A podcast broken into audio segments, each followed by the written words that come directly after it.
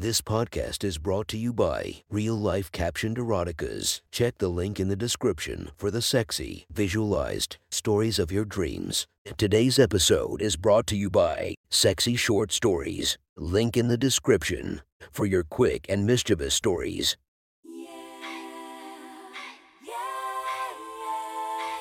Welcome to my friend's Erotic Stories podcast, Reddit's Best Erotica, where we listen to the best erotica from our friends online. Relax as you spice up your day to day lives with a little bit of naughtiness. Feast your eyes to the inspiration of this story, Eva Lovia. Check her Instagram linked below. Please enjoy a very hot episode of Your Friend's Erotic Stories.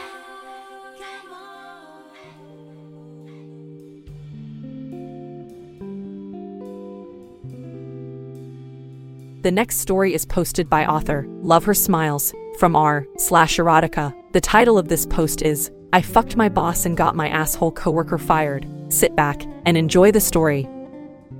Fuck office jobs. I'm Samuel. I'm a 24 year old guy working in upper management logistics at an company that designs business grade server networks. That might sound special, but it essentially means I clock in. I type a bunch of numbers in spreadsheets.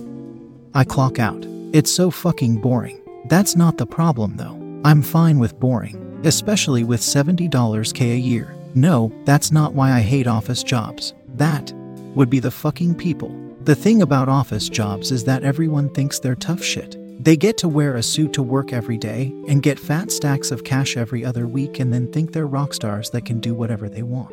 They think they're special and that they're going places so they can talk down on others like they know what they're talking about. Kids with degrees in suits. Speak of the devil. I feel the burn of hot coffee all over my leg as I wince in pain and grab my leg. Thank fuck I made that 10 minutes ago. Oh, I'm so sorry, Sammy. Total slip up. Won't happen again.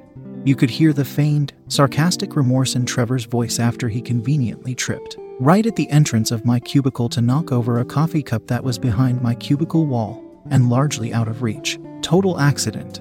Totally. I'll call Martha to come to get that. Try not to let the chemical smell get to you.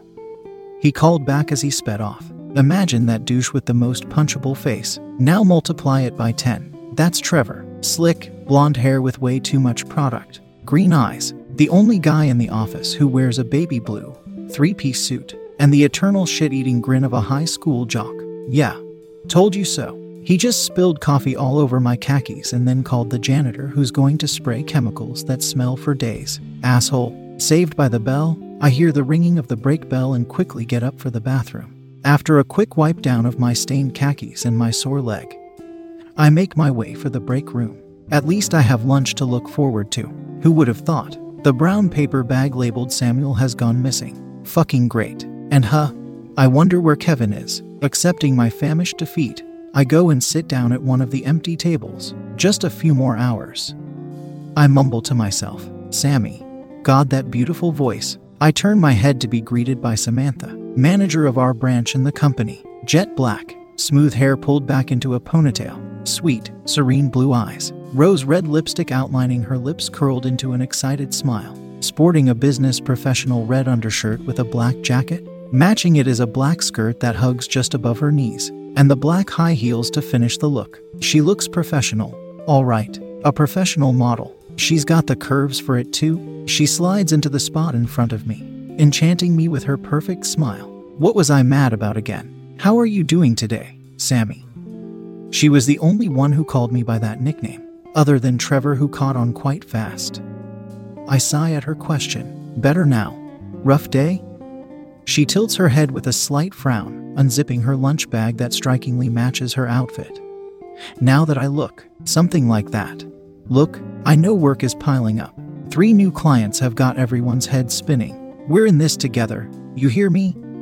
She grabs my hand, which I didn't notice was sitting on the table. If she planned to calm me down, it worked. Yes, ma'am. I nod affirmatively. How many times do I have to tell you to call me Sam? She puts a hand on her hip and feigns disappointment. But that's both of our names. I shoot back. You know that's not what I call you. Fair, but I'm interrupted by a notification on her phone. She checks it and begins to pack up. Shoot, I have to prepare for the review meeting. I guess I'm taking this to my office. Take care of yourself, Sammy. Remember what you call me. She shouted back as she rushed out of the break room. I sigh and look back down at the table, half of a sandwich left from her lunch. I think I'm in love. I mumble to myself before I begin to eat. Tuna too. Awesome. It isn't long, being lost in thought about Samantha before I hear the sound of the break bell again. Back to work, I guess. I gather the nothing I have before making my way back to my cubicle. I only just get to sit down at my desk before I hear his voice again. Sammy. God damn it. I noticed you didn't have much at lunch, so I got you a Coke. Wait. He wasn't even in the break room. He holds a clear, plastic cup to me. I go to take it. And he fucking trips again. Oh my god, I'm so sorry. I'm so clumsy today. What was that about not happening again? Martha is on break, so it'll be a while until we can get that cleaned up. Sorry again.